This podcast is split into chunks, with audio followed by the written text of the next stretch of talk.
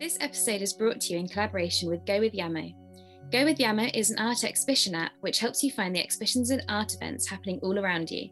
The app displays exhibitions based on your location, showing you the ones nearest you at the top of the list. If you're going on a trip, you can change your location to plan your art excursions accordingly. What makes the app really fun is when you're at an art exhibition, you can check in and earn points, which can then be used to redeem prizes from the in-app store, such as prints, exhibitions, books, and more. Go With Yamo also creates custom virtual exhibitions for galleries and artists. These, alongside exciting blog content, can be found via their extensive website. The app is free to download now. Make sure you visit their website at www.gowithyamo.com. That's www.gowithyamo.com.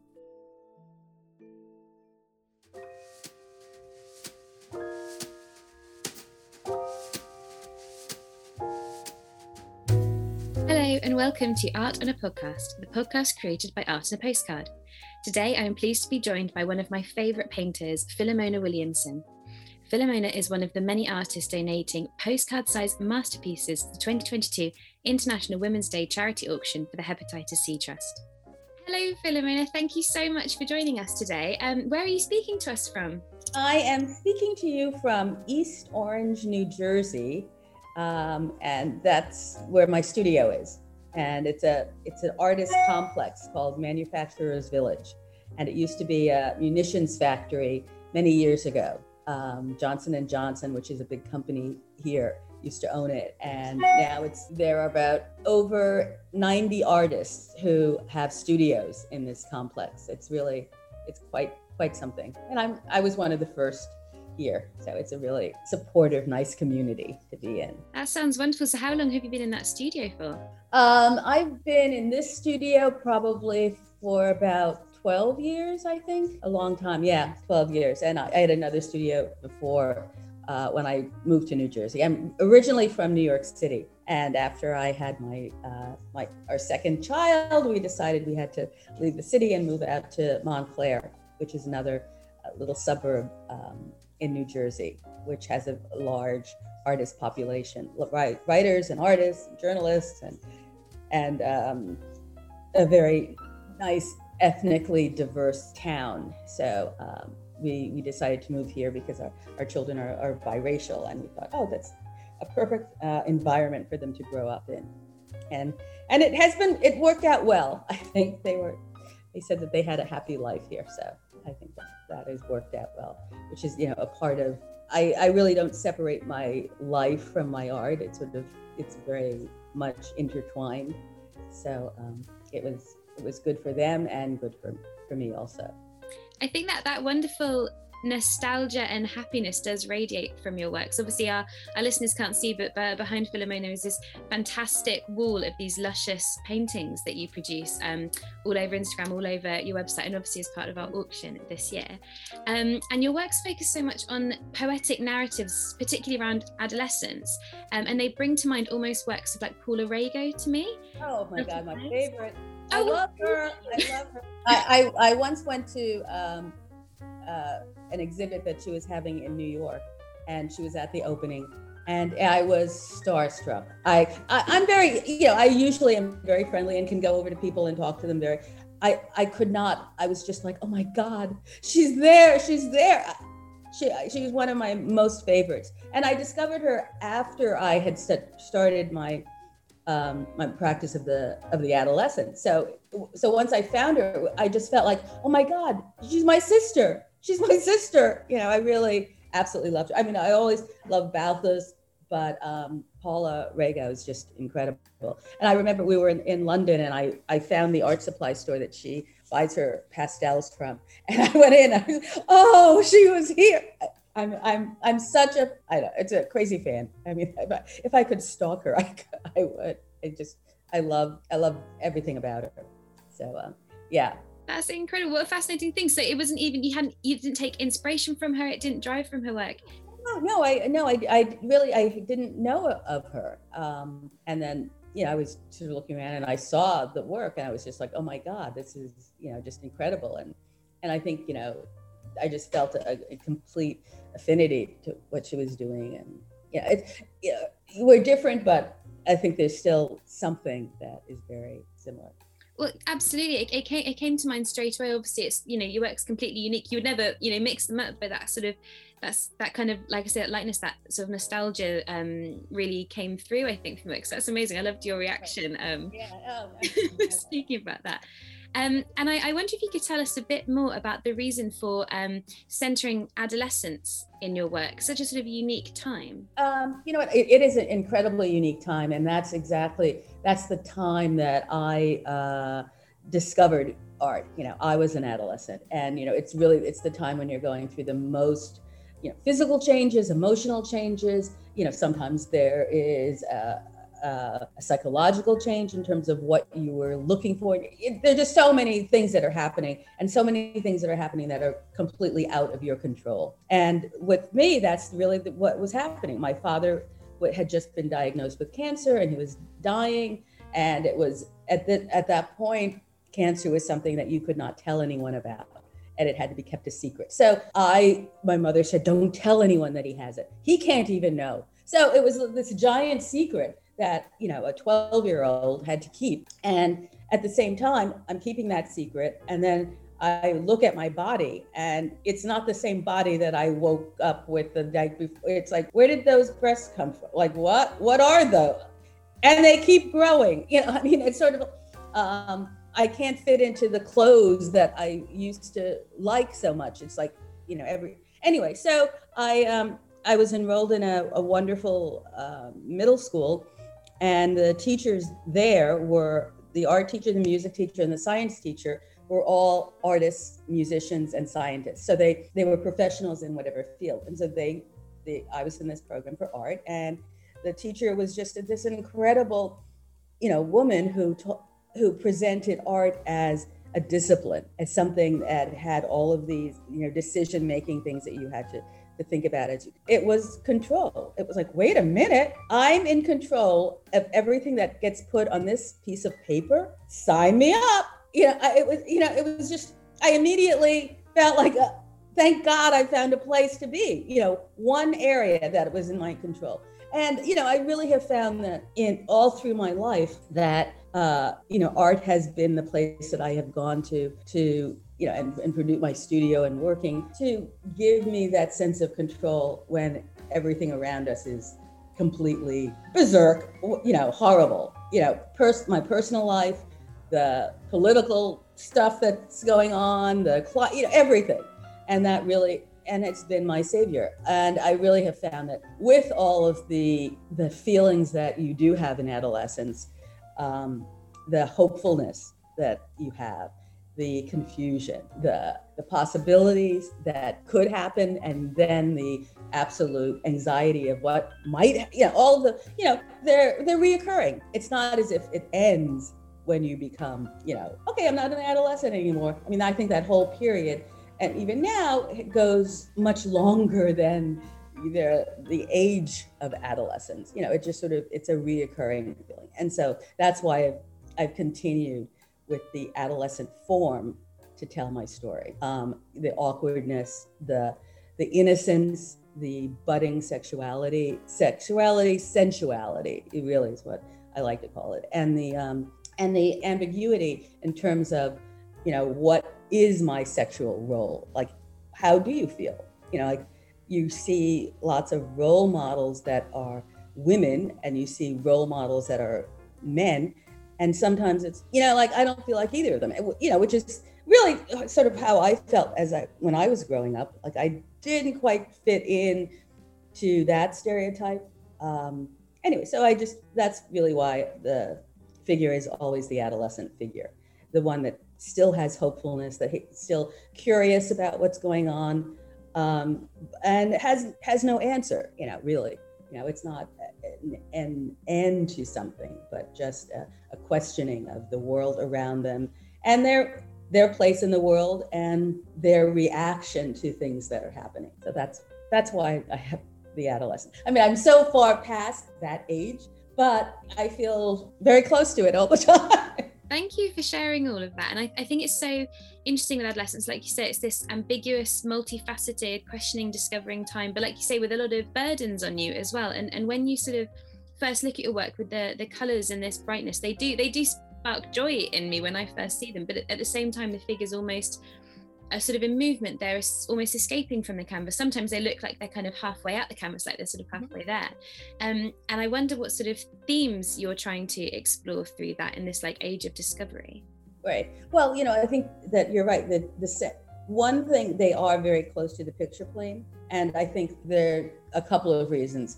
One is because I want the viewer to feel as though they can't ignore them, you know, and that's a feeling. I subconsciously have that feeling of like, don't ignore me, you know, please look at what I. So I make the figure very close to the picture plane. It's almost as if they are, as you said, escaping from it or falling out. I want them to really be about to grab you, that you're involved in it, that there's a real conversation between viewer and the figure. So that's why they are, you know, the scale that they are. I also like the idea that you have sort of caught them at a time when they, figures in a painting, are not aware of the outside world, and they're just doing their thing, and then suddenly you come upon them. So that's part of the composition and sort of the size of them and what and how they are sometimes cropped. And your works are so busy, full, you know, entwined, touching, they're so full, you know, be it in flesh or sort of narrative conjuring backgrounds, and with the compositions being so fascinating, sort of speaking to so many different people, I think just even looking, like I say, in the sort of narratives that come from them. I'm always so interested, because they're so complex and so vibrant, do you work on one piece at a time? I can almost imagine you paintbrush in two hands, working on two or three at a time kind of thing. Yes, I do. I work on usually two or three at a time. And the reason why I do that is because I found that I do a lot of the changing of the composition as I'm painting. So the paintings will change constantly. And sometimes I realize that what I'm changing so much on this one painting that it really is another painting. And so it's best to let's just start again with this idea. And then I will work on that one. And then, you know what? I think there's another one. So I will usually have two to three paintings going at the same time. Right now I have three up, and I'm just slowly, you know, I just finished one. I work on them all at the same time, like back and forth, until the final stages of one. And then it's like, okay, all in, and I complete that one. And then I move on. And then I start usually before the last one is finished, I have started a new one, because I like to, you know, people always say, oh, what's your favorite painting? And I must say that my favorite painting is always the one I'm working on at the moment.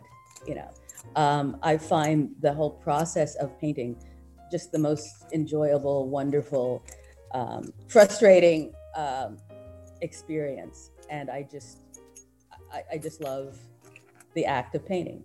You know, I could paint, you know, and I try to paint every single day. You know, I teach 2 days a week, so I don't paint on those days, but other times, you know, I paint. I'd love to hear more about your studio practice. Obviously, you've been there for 12 years, you said, in that particular studio. And I've also read so much about your inspiration wall. The inspiration wall is a wall that I have in my studio, which has, let's see, how big is that wall? Maybe it's like 10 feet by 8 feet, I guess. And on it, I have wallpaper, vintage wallpaper that I found, children's clothing that I have found in thrift stores or people have donated to me, objects from nature, like a few giant dried leaves that I absolutely love. I don't even know what kind they are, but they're about the size of a large head. And I have those. I also have dolls, which I collect. I collect dolls from other countries, and a lot of African American dolls and folk art dolls, and so they're all on my wall. I also have photos, images of paintings that I like. So this is the wall. So it's a mixture of pattern and flat patterns, paper and clothing and objects, and I use the clothing for the paintings of the, you know, what the people are wearing in my paintings, and the patterns sometimes are in the paintings also. And I use a lot of the dolls in them. So it's really, I look to the wall and say, what pops out at me today? I also did a whole series. I just watched during the pandemic, of course, and, life changes and you have to do all sorts of things. And there was just a talk that I listened to about Philip Pearlstein and how he couldn't have his models. So he had to do a series of still lifes with all the objects that he's collected. And so during the pandemic, he just had the show at Betty Cunningham. Anyway, so I have all these dolls and objects and toys that I have collected also. And part of what I have done is I do small paintings on paper of all of my objects. And it really is, and I started doing it because my mother was very ill and I couldn't spend as much time in the studio, and I only would have like 3 hours. And so I couldn't concentrate on a full painting, but I could do a small paint. I needed to paint. So I would do a small painting on paper, 16 by 20 of my objects. And I would just sort of pull things off the wall. Sometimes I would just look at the wall. Sometimes I would arrange a little still life setup, but usually it was pulling things off the wall, setting them up on the wall and painting them. So they really have, the collection of these toys and dolls has really been, an integral part of my work for a long time. Thank you for talking us through that. I remember seeing your wall, and it's, for the listeners, it is just peppered. It's completely covered with these amazing artifacts. It's really wonderful. And I can imagine you looking up and being like, that's the dress, that's the fabric, and It being absolutely invaluable. Yeah, it's funny because I they're all a certain kind of dress. They're the little girl dress. A lot of them have the ticking on the bodice and the puffy sleeves, but they vary in that. They're all like 50s children's dresses. And I have some ethnic dresses there too. I have a Korean little kimono, and I also have a little Swiss child's outfit, that I found. So they're a mixture of things that are on there. And before we move on to speaking about your donations to the Art on a Podcast auction for International Women's Day, and we've touched on it just briefly before, but I wondered if you could talk to us a little bit more about your colour palette, because even listening to you speak, I'm drawn into those bright yellows, those hot pinks behind you on the works. It's such a light, sort of vivacious, palette. It's lovely. You know what? The colour is just, I love colour. That's just, and I... Usually part of what I do when I start a painting, I will put a ground color down on the canvas. And that doesn't necessarily have to be the color, the palette that I end up with, that color, but it's just a way to start the conversation that's happening with color. And so depending on the kind of mood that I want the painting to have, I just mixed up some color and put it on. It really, it sort of varies. There are a few times when I have decided this painting is going to be all blue. I'm feeling very blue. I want the richness of the blue. I just feel like I want the figure to be bathed in blue. So I will then mix a bunch of colors that are in that blue family, and then think of what color can I put in with that. I do like to sort of have unexpected colors pop up, little surprises that you would not necessarily expect to be in the painting. It's very sort of intuitive. Beg your pardon? Oh, sorry, it's very sort of intuitive to you, depending on the work. Yeah, it's intuitive, right. It's intuitive. I don't really, I don't have a color theory that I'm working with it at all. And as I said, things change all the time. So, like adolescence. Mm-hmm. Right. That's exactly, constantly in flux, and that's the way the paintings work. Exactly. And Philomena, so you're part of this International Women's Day Art on a Postcard auction. Thank you very, very much for donating your work. So I wonder if you had anything to tell us about what to expect from these tiny masterpieces that you're producing for us. Well, the pieces that I did for the auction are their toys. Oops, my internet is unstable for some reason. They are toys that are in my collection. And so I did, as I was telling you before, I collect all these things, and so they're little vignettes from my collection. One is a kind of a brush toy that my daughter gave me, and I think the other is a doll that I particularly like painting a lot, and the other, it's a little painting of my son with a toy that he also liked very much. So they're all sort of some of my toys, the simple toys, and they're gouache as opposed to little oil paintings because of the, paper pieces. Fantastic. I cannot wait to see them. I haven't seen them yet, so that'll be an absolute treat for me to see. And looking forward to 2022, you have some amazingly exciting exhibitions coming up, including in New York City, which, like you say, is where you were previously based, in April, and a group exhibition next month. Could you tell us a little bit about them, and all our listeners will look forward to them this year? In March, there is a show at the Summit Visual Arts Center, which is in New Jersey here. And it's a group exhibition called Changing the Narrative. And it's a group of narrative painters who deal with the figure and sort of how we interpret figurative narrative painting in all different ways. So it's a nice mix of people who are in that was curated by Mary Birmingham, who is the director of the center. And then in April, I have my solo show at June Kelly Gallery, which is in New York, in Soho, which I've been with June Kelly, I guess 26, almost 27 years now. So she is my New York dealer. And then I have my San Francisco art dealer, Karen Jenkins Johnson Gallery, which I just had a show there in September, and that went really well and was wonderful. So those are the things that I'm working toward now, and hopefully that'll happen. And in case there, I did do a book, which is a children's book called Lubaya's Quiet Roar. And that came out of a public art introduction to a poet that I met, and Marilyn Nelson. And it's a timely book about social justice and how children interpret it. So that, in case anyone is interested, Lubaya's Quiet Roar. It's a wonderful children's book, and I did all the paintings in it. So those are some of the things that I've been working on, and teaching, of course.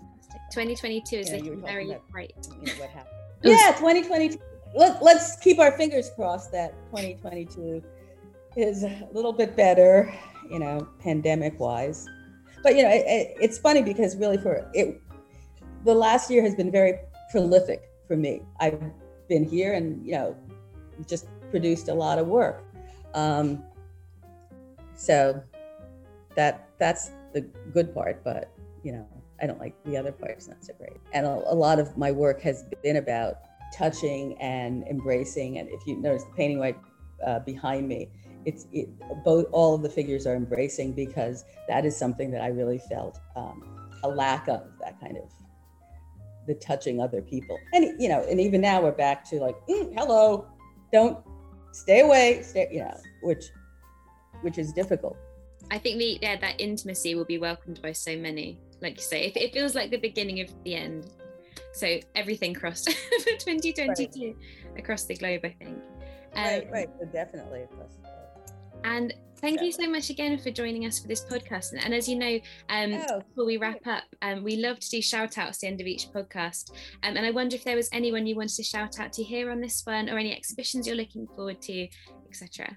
I have a friend in London, KJ is her name, and she has a wonderful store called Revere the Residence is what it's called. And it's a wonderful store that she made for her daughter who has special needs. And her daughter's name is Piper, which is the name of my daughter. So we sort of bonded. But I met her when she was here in New Jersey many, many years ago. And so she's got this great store there. And, that's a shout out to her. And, and one of my students is there, Nell. Good luck to you. Nell is also a wonderful painter. What's Nell's last name? Brookfield is her name. It is. Do you know, the minute you said it, I was like, I bet it's Nell Brookfield. I love Nell.